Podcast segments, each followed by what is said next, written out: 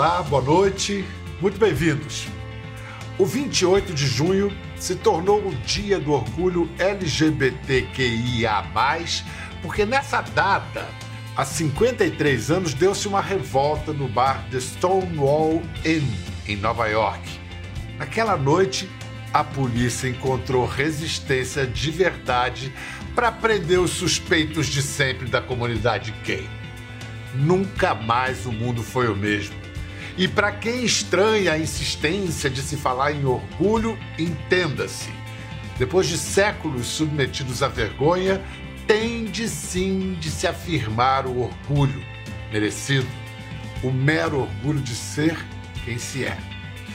As biografias que vamos conhecer hoje ajudam a entender o processo de emancipação das minorias gays.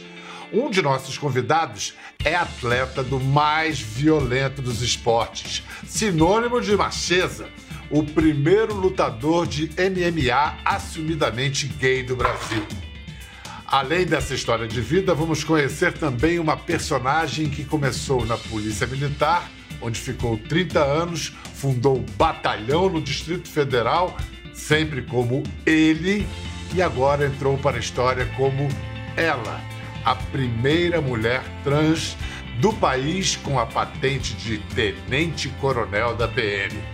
Ela é a Coronel Maria Antônia e ele, Washington Dourado, a princesinha dourada dos octógonos. Olá, gente, bem-vindos. Olá, Olá.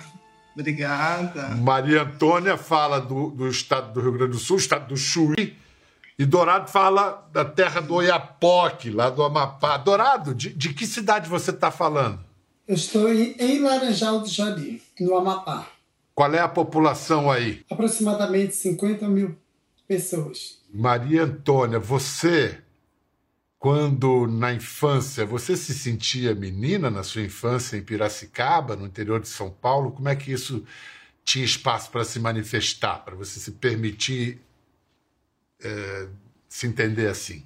É interessante essa sua pergunta, porque é uma, a, a, todo o processo é um processo de transição, né?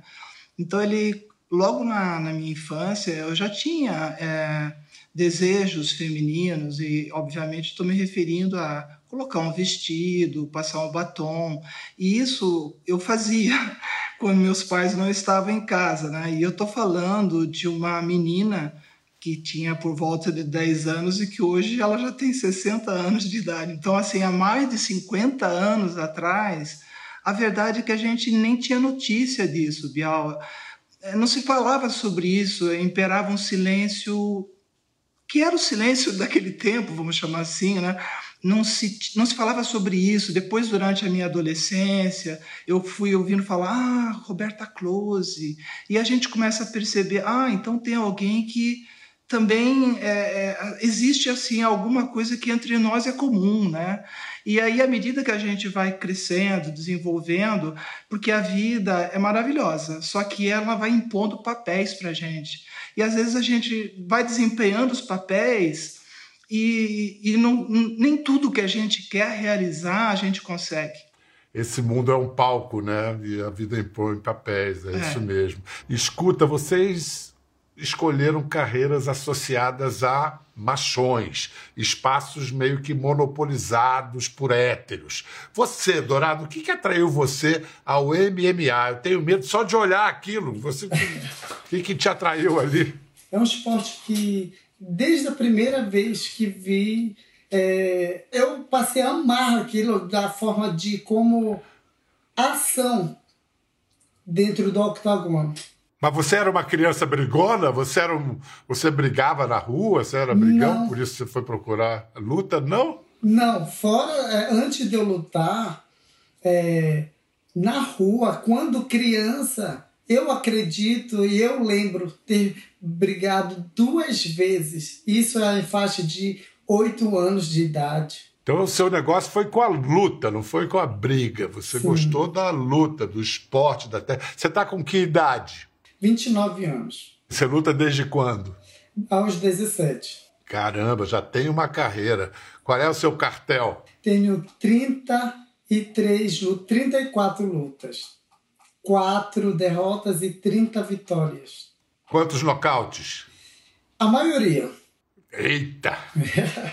Maria Antônia, a carreira militar, então, nossa, a carreira militar é. Hoje eu acho que as Forças Armadas, pelo menos até onde eu sei, vêm se modernizando para certas questões e isso é admirável, mas é um, um ambiente conservador por definição. Por que, que você escolheu, por que, que você resolveu seguir a carreira militar? Então, é, eu iniciei muito cedo, né? Eu sou filha de pais professores. E eu sempre tive uma orientação familiar no sentido de buscar um trabalho que desse futuro, que tivesse estabilidade. E fiz um concurso para, é, vamos dizer, para fazer a academia militar é, em São Paulo, na Avenida Água Fria, 1923, Alto da Cantareira. E aí eu fiz esse concurso, aí eu passei. aí eu passei, aí fui seguir carreira, né? Eu fiz dois anos de curso preparatório, três de formação. Eu sou da turma Sesc Centenário de São Paulo. E lá, é, nossa, nossa turma tinha em torno de 209 aspirantes e eu fui a segunda colocada dessa turma, Caramba. à época, né? Excelente, né? Então, assim, é, é, é, o que eu falo. Meus pais eram professores, então, né? Imagina, né? A gente sempre tem um apoio maior, né? Muita disciplina, né? Sim, muita disciplina, dedicação. E a, a, carreira militar ela exige isso praticamente 24 horas por dia, né? Então, assim, todo esse contexto está é, tá dentro daquilo que eu te falei no início da conversa, dos papéis que a vida vai nos impondo, né? Eu sempre procurei, da minha parte, fazer o máximo que eu pudesse, o melhor possível, seja em qualquer papel que eu estivesse vivendo na minha vida, né? Mas sustentar essa dupla situação de estar cumprindo o papel que a sociedade, que o mundo estava lhe exigindo e que você atendia essa expectativa. E ter uma, uma identidade secreta, digamos assim, como é que isso, isso te entristecia? Como é que isso se manifestava no seu estado de espírito, em você? É muito interessante isso, porque é todo um processo interior, né? Então eu chamo, é, até cito essa conversa num livro que eu estou escrevendo, eu cito da seguinte maneira: é, todos nós, quando viemos ao mundo, nós temos uma essência dentro de nós, né? Que eu chamo de identidade. Essa identidade ela pode se manifestar completamente, ela pode ter uma série de circunstâncias na vida que não vai ser possível que ela acontecer, mas ela sempre vai existir dentro de nós. Isso gera conflito, né? Respondendo o que você perguntou. É claro, tem conflitos, mas assim, infelicidade por isso, eu nunca fui infeliz no sentido de eu tinha comigo a certeza que isso ia acontecer, que isso era real, mas ao mesmo tempo, quando eu olhava para o lado, é, ninguém sequer imaginava e nem conseguia, certamente não iriam compreender, não iriam entender, né? E existe isso. Na sua vida antes da transição, então você se casou, teve filhos, tudo isso? Sim, eu tenho dois filhos. Eu tenho um filho com 30 anos, uma filha com 28. Os dois são formados, já têm trabalho. E, e é aí que eu faço um gancho na nossa conversa, porque foi interessante. Eu sempre servindo, trabalhando, seja a sociedade, seja os meus filhos, seja a família, e assim, mais interessado em servir aos outros do que a, a você mim. mesmo. E quando eles. É, verdade. E quando eles é, formaram essa história toda, aí eu falei: ah, agora eu vou cuidar de mim um pouco mais, porque eu já fiz a minha obrigação. Sabe aquela ideia de dedicar a vida para os filhos, enfim, coisas dessa natureza. Foi o que aconteceu. Você falou há pouco de uma personagem fascinante da história do Brasil, é, de quando você tinha por volta de 30 anos, nos meus cálculos aqui, talvez um pouco menos, uma certa mulher que seduziu o Brasil com a sua beleza e com a sua singularidade. Era o Brasil, fim do século XX, programa da Xuxa, dá um close nela. Eu não decidi me tornar uma mulher, eu nasci uma mulher. Quer dizer, eu nasci uma mulher eu nasci uma mulher num corpo errado, mas a minha cabeça é de mulher. Eu nasci com a cabeça de mulher. E qual é a melhor coisa de ser uma mulher? É poder chorar, é, é poder expressar meus sentimentos. Que a mulher tem isso, a poder você se expressar na coisa mais sensível, entendeu? E no lado de corpo, enfim, é poder botar um biquíni pra praia, fazer sauna. Maria Antônia, a Roberta Close representava o que para você? Uma, uma esperança, uma luz no horizonte, um farol? Ela é uma referência, eu posso dizer, para todo o Brasil, né? Ela é uma referência, ela é uma. É, é, assim, é tão grandioso que eu nem encontro as palavras para falar, mas ela é, é, uma deusa, é um ícone dentro da realidade das mulheres é, trans, né? E mesmo assim, no que se refere a, ao exemplo de vida dela, as colocações que ela fazia, como ela se posicionava, assim, é um... eu sou fã total. Quando você, quando foi que você conversou pela primeira vez sobre botou isso para fora de ter sido sempre mulher em corpo de homem e com quem você fez esse desabafo, digamos assim? É, na verdade, é, as primeiras pessoas que eu conversei sobre isso foram meus dois filhos, né?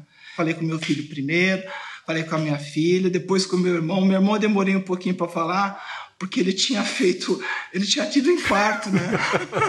Aí eu falei assim, eu não vou falar com ele agora não, vou esperar uma hora pessoalmente eu falo para ele quando ele vier, né, vier me visitar aqui, né, eu falo para ele. E qual né? foi a reação de seus filhos? Os meus filhos eu fiquei assim, até agora eu fico impressionada porque é, eles me fizeram duas perguntas. A primeira pergunta foi assim: é, você tem certeza?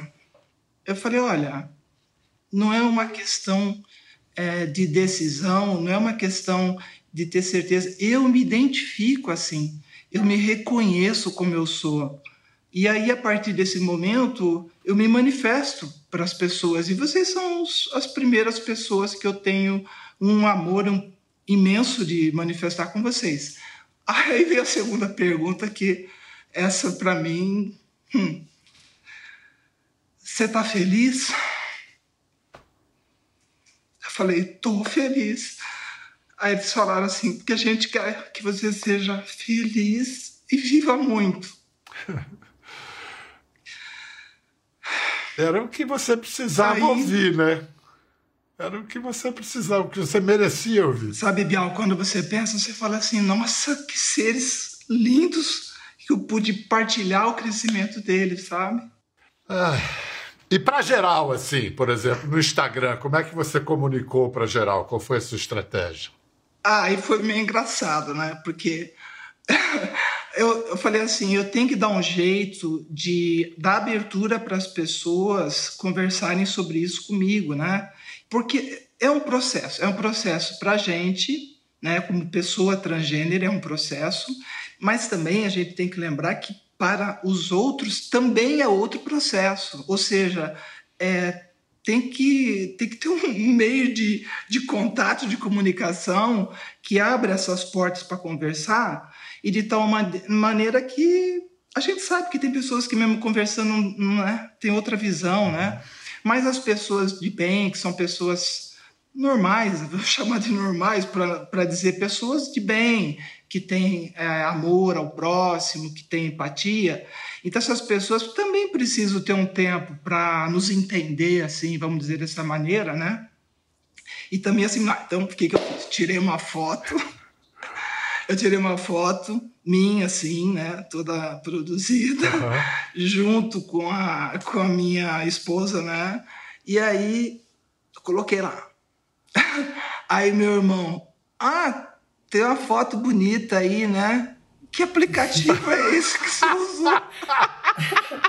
Mas... Aí eu preocupado com o infarto dele. Aí eu falei assim, sou eu, é, sou eu mesma. Aí surgiu, aí nós estamos conversando, é, você imagina, é, irmão alfa, aquela história toda, né? Aí foi indo, foi conversando, e aí ele falou assim, entendo aceito o respeito. Então, assim, Ah, ia ser fantástico. Essas coisas me emocionam é. de falar, né? Eu usei esse artifício aí. Que legal. Parece que funcionou. É, né? muito bom. Você dá tempo para as pessoas. É importante, a tolerância de parte é. a parte, né? Me escuta, Isso. eu quero mostrar uma coisa aqui e quero saber o que que o que, essa imagem, esse documento representa para você? Vamos lá. Agora, em fevereiro desse ano, 22, Maria Antônia deixou de ser um policial, é uma policial, uma tenente-coronel, a primeira mulher trans do Brasil, com essa patente na Polícia Militar. E, e é a maior condecoração que você já recebeu na sua carreira? Esse documento, para mim, ele representa, assim, é, ele é importante, importantíssimo. Aliás, eu fui muito bem recebida quando fui buscar a identificação. Isso que eu queria saber, se você teve alguma dificuldade, se você enfrentou barreiras desses trâmites burocráticos, se o preconceito se travestiu Não. de exigências. Não, foi tudo não, foi tudo tranquilo. A documentação é um procedimento legal, né? Então, dentro da corporação é tratado de acordo com a lei. E ter esse documento em mão, ser bem recebida na corporação, que foi comigo que eu falo por mim, né? Foi meu caso. É assim uma coisa assim muito gratificante, porque as pessoas é, conseguem enxergar, né? Um, a nossa realidade, Bial. Nós somos seres humanos e assim, é, um, é importante porque é um documento. Claro, eu retifiquei todos os outros documentos, começo pela certidão de nascimento. Isso é um direito que todas as pessoas transgêneres têm. Não é a favor de ninguém, não é a favor do Estado, não é a favor de ninguém. É um direito nosso como seres humanos, né? Pessoas transgêneres. Olha, é muito bonita a história aqui. Parabéns. Esse, esse documento significa muito mesmo. É um marco, Bial. É um marco, um marco para você e para tantos, né? Tantas, tanta gente. Dourado, e você? Você já teve que nocautear o preconceito em, no octógono? octógono? Sim, várias vezes. Sim? Várias vezes. E continuo, continuo isso dentro e fora do octógono. Mas não tem uma história especialmente de um lutador que falou uns desaforos e vocês foram e houve uma luta promovida. Conta essa história do começo para gente, por favor. Bial é, foi um rapaz, um lutador é, de uma cidade distante, é próximo daqui da região, e no qual ele me desafiou na academia, falou que não perderia para nenhum gay, porque quando iniciei, eu ganhei 16 lutas consecutivas. Fiquei invicto até a 16 luta. Então, ele dizia que ele era o único homem que ele no qual eu, eu iria perder para ele. E, enfim, foi marcado um evento. Marcaram um evento para a gente lutar. Então, ele Segundo ele, dizia que se ele perdesse para um gay, que, é, que sou eu, ele iria embora da cidade. E ainda vestiria saia. Só que ele não chegou a vestir saia. Perdeu no primeiro round por nocaute. E ele foi embora da cidade, foi, então. Foi embora. Ele não botou saia ele não botou saia, mas botou mas... o rabo entre as pernas. Isso! Foi isso que aconteceu, bro. Ai, rapaz, que lição que esse cara tomou, hein? Foi nocauteado por um cara de codinome Princesinha Dourada. Aliás, Washington, de onde veio esse apelido, Princesinha Dourada? Justo o meu professor, ele é policial e ele que me chamou numa bela ligação, a gente ia passear na praça, toda a galera da, de, da equipe. Íamos reunir na praça, então ele me ligou. Dourado, tá onde, mano? Vamos dar uma volta? Aí eu disse, cara, eu tô em casa.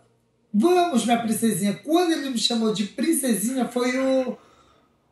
Foi o que marcou. Então todos eu cheguei junto a eles e quando fui recebido, todos me chamando de princesinha e eu simplesmente só absorvi aquela alegria do povo, aquela é, a alegria contagiante deles. É, foi, foi um apelido dado com carinho, não foi, Sim. né? Sacanagem. Foi uma coisa carinhosa. Vamos ver a princesinha dourada em ação. Quero ver.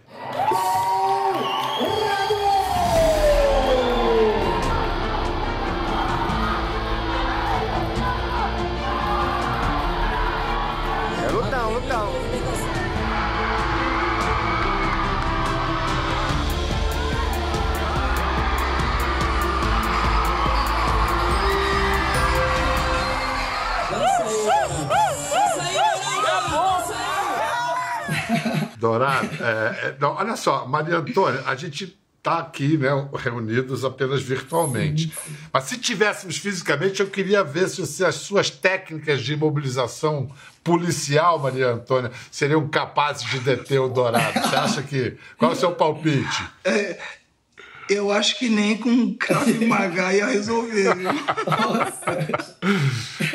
é, esse pessoal, vou te contar que estamina aqui ah, é, é, é, incrível. Ele é muito bom, né? É. Ele é muito bom no que faz, muito a gente bom. percebe isso. É, e, e, e o esporte, é, o mundo do esporte ainda é muito é, marcado por, por, pela homofobia, como se esportes viris fossem. É, não, não, não, não pudessem acolher comportamentos falhados como a espécie humana tem. O futebol é marcado pela homofobia. No mês passado, ou seja, agora, 2022, o primeiro jogador de futebol em atividade na Inglaterra se revelou a se declarar gay. Um jovem de 17 anos. Vamos ouvir o Jake Daniels falando.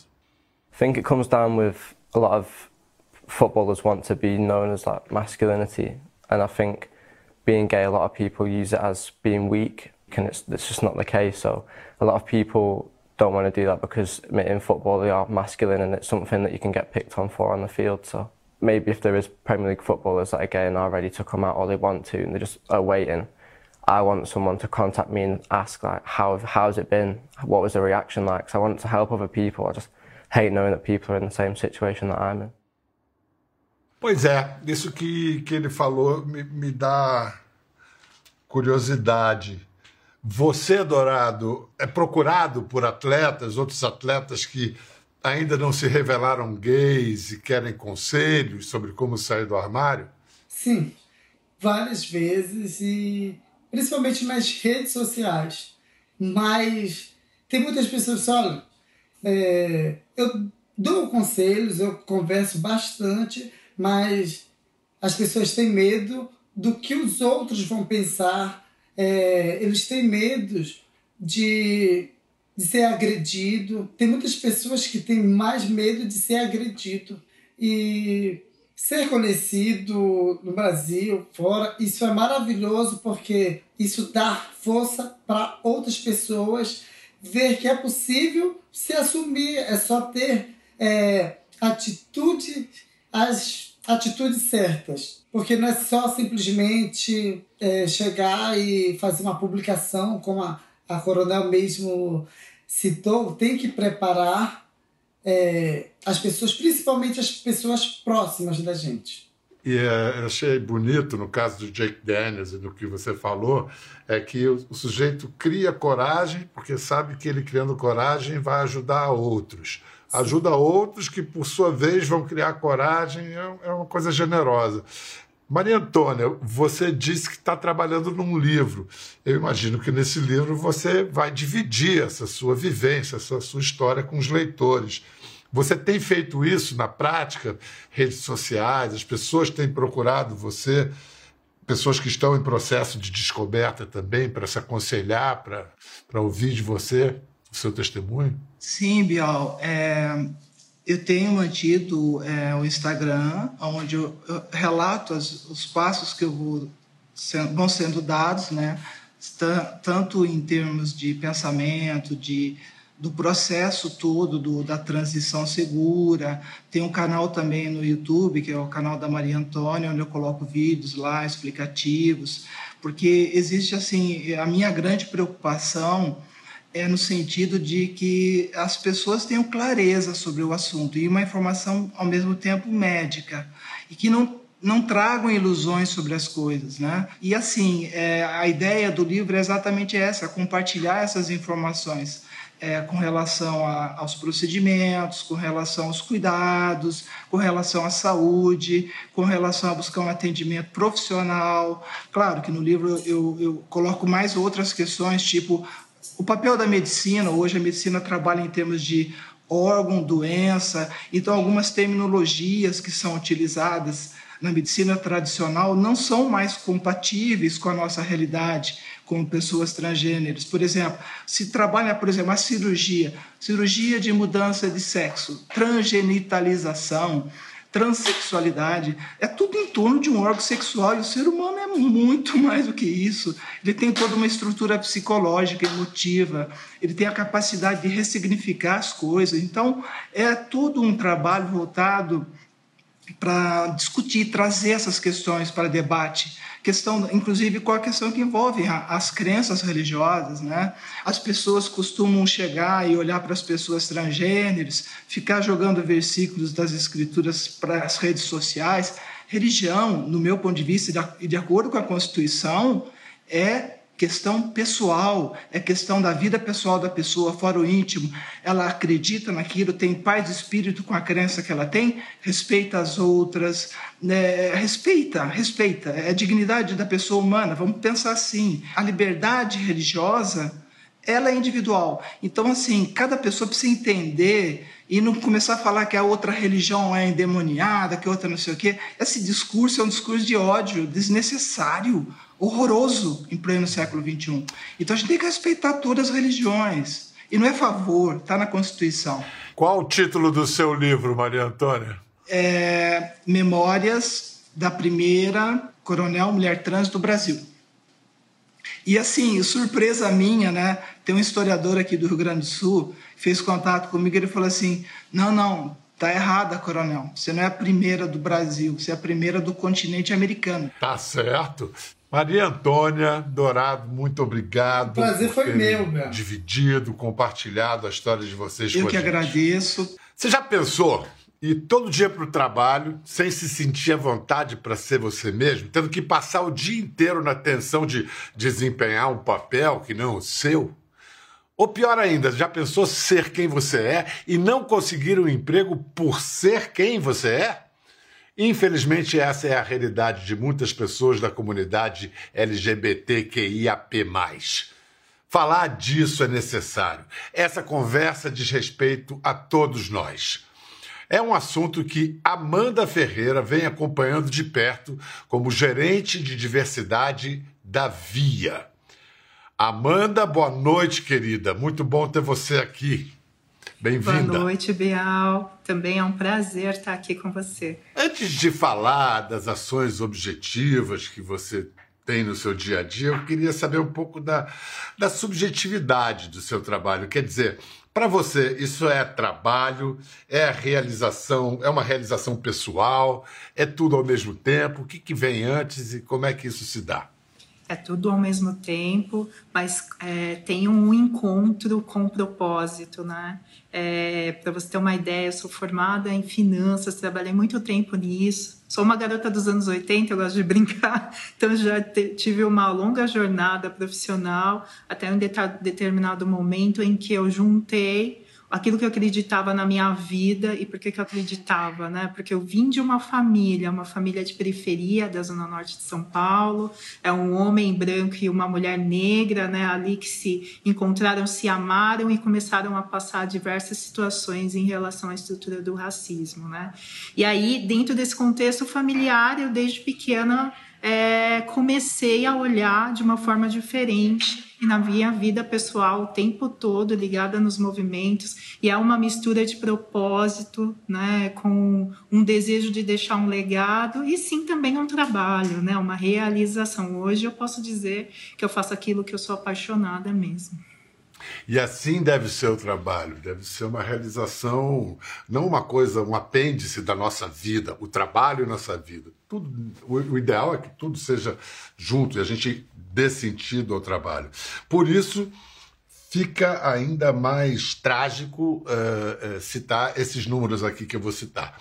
61% dos trabalhadores gays e lésbicas escondem sua sexualidade para não perder o emprego. E só 4% das pessoas transgênero têm emprego formal. São dados da Associação Nacional de Travestis e Transsexuais. Amanda, na prática, assim, como é que a Via está contribuindo para virar, para mudar esse quadro, para virar esse jogo? Há uma jornada, né, uma jornada que a gente iniciou lá em 2018, de lá para cá uma curva de aprendizado gigante, né? A gente começa primeiro abrindo uma grande ferida, que é contar que isso existe, né? Que a gente está, o Brasil não, não nega, né, que existe essas coisas, então é contar, abrir a ferida e depois começar a trazer as pessoas para o jogo mesmo, para que elas possam entender de fato o que fazer. Então nós começamos a fazer esse trabalho de dar espaço e voz, que são os grupos de afinidade que a gente chama aqui dentro. Tem diversos, né? Tem da comunidade LGBTQIAP+, mas tem os negros, pessoas com deficiência e por aí por diante. Eu queria que você falasse dessa interface com, com a sociedade em geral, com o mundo, que, que é o site, esse hot site. O que, que, que, que oferece, o que, que a gente pode encontrar ali? Tá bom. O Hot Site, né, na verdade, é um projeto que a gente começa agora, né? Lançamos neste mês do orgulho. Nós estamos na quarta edição do mês do orgulho, né? E a ideia desse Hot Site, que é o Cadeiras do Orgulho, ele é um movimento que a gente faz dentro da companhia, que vai olhar para a empregabilidade, vai olhar para a capacitação e para o acolhimento.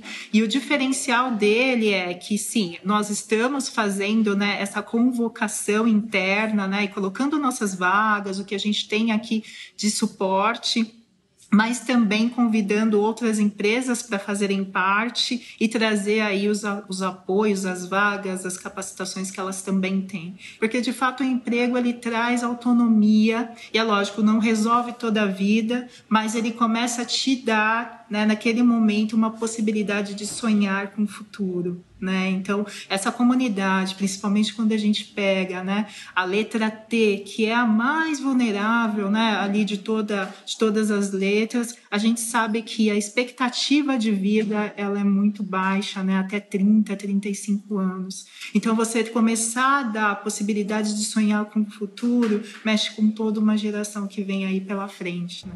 Amanda, no início, eu estava falando, abri né, esse, esse segmento dizendo que a pessoa não se sentir à vontade no ambiente onde ela passa grande parte da vida, no ambiente profissional.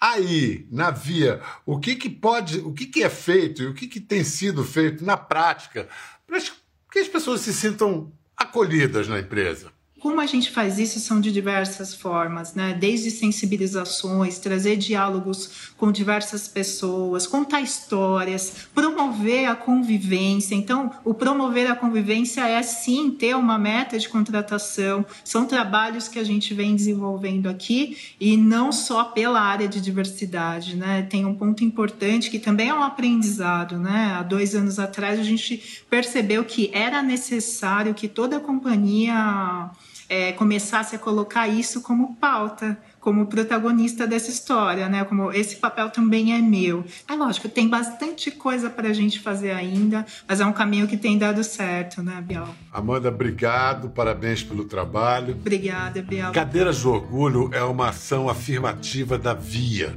um programa que pretende capacitar e empregar a comunidade LGBTQIAP+. Para ver o vídeo da campanha e saber mais sobre a plataforma, é só você apontar a câmera aqui para a tela, para o QR Code que está aqui.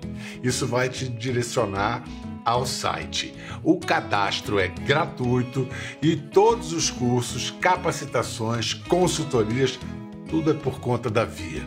Inscreva-se, participe e dê um grande passo para conquistar sua cadeira no mercado de trabalho. Vamos juntos construir um mundo com mais respeito às diferenças. Até a próxima. Obrigado. Quer?